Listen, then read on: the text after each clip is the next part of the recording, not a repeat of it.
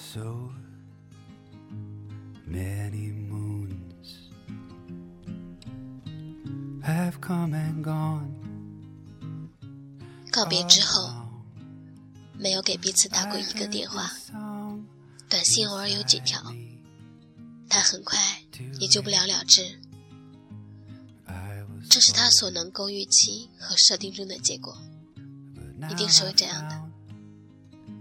他从不联系他，他从不联系他，没有利益，只是自然而然就要把对方的痕迹在时间中摩擦干净。所有的记得，都只是为了忘记。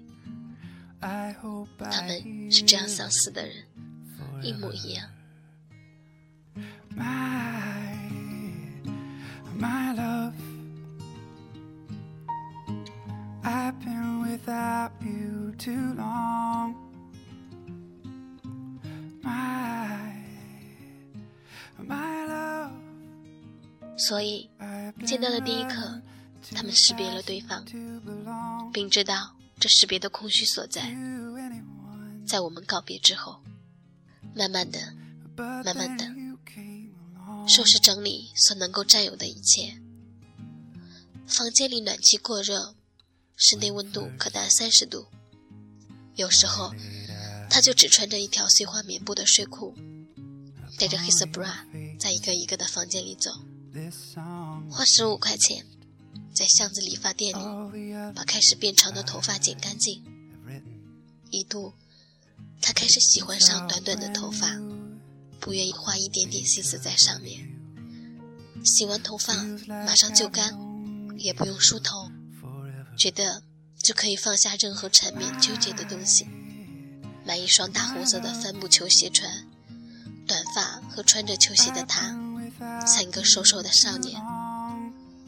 他在那段时间里变得非常沉潜，仿佛潜伏在深深的三千米海底深处。幽暗的绿色凝聚，只有如丝的海藻柔软晃动。时光如尘埃一样漂浮，它变成一条只会静默着游来游去的鱼，发不出任何声音，只是游过来又游过去，然后获得这沉潜。突然觉得自己的身体和心这样这样的静，仿佛一点点声音也没有。如同万籁俱寂，可以获得自由。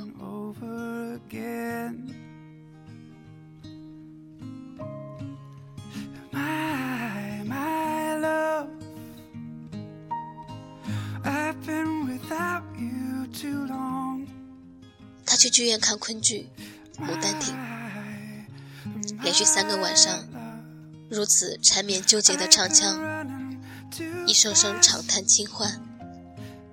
柳梦梅在发完海枯石烂的誓言之后，问杜丽娘为何掉眼泪。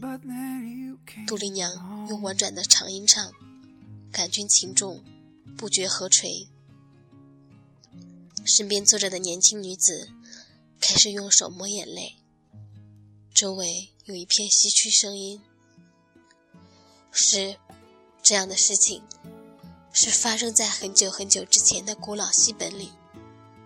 爱的方式和目的各种各样，只有爱的起因是始终相同的，来自我们渴望追随和回归的幻觉。它不是我们的粮食，不是我们的根源，它仅仅是幻觉。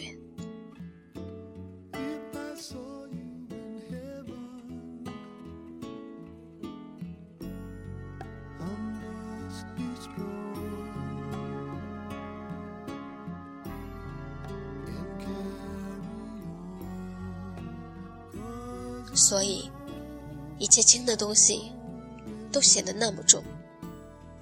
再重，也重不过我们以为能够被托付和依靠的孤寂。他在黑暗中，就独自微微的笑起来。曲终人散的时刻已到，戏台和大厅突然灯火通明，人群纷纷起立离开。他听到自己起身的声音，唰的一声，果断、轻易，就像放在房间桌子上的那些水仙，一朵一朵洁白芳香的花，开得如此从容繁盛。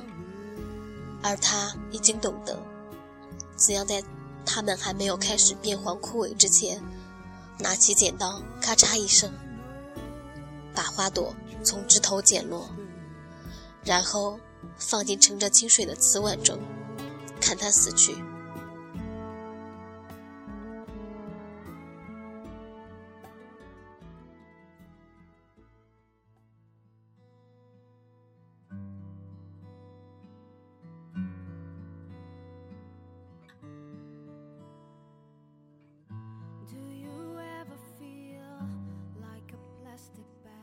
很长很长时间之后，有一天，他突然收到他的一条短信。他说：“我现在在非常寒冷的一个草原县城里，为了工作在这里守候了五天，我觉得自己老了，如此疲累，突然非常想念你，很想打电话给你。”他想起他第一次看见他时。他常有的动作，总是习惯用双手手掌包裹住脸，用力的、缓慢的摩擦，浑身疲累而沉静的气质，仿佛他是一个老去的年轻男子。他停停留在这个世界，为着一个不知所谓的理由，随时会潜逃，却依旧在埋伏。但他没有打电话给他，他也没有打给他。他只是轻轻地把这条短信删除，这仿佛是生活能够给予的最后选择，没有任何其他可选的范围和能力，就跟爱的发生一样，告别不过是一瞬间的事情，各奔西东，而我是一个从来不做任何准备的人，不准备前进，也不准备后退。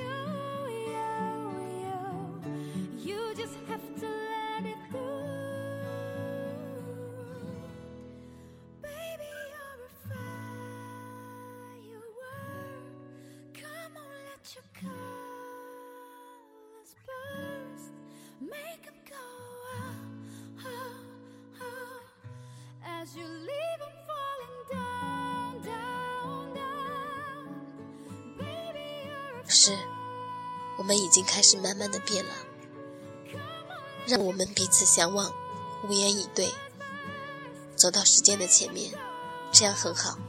我已经承认并且接受，我只是一个驻留在原地静默而固执的女子。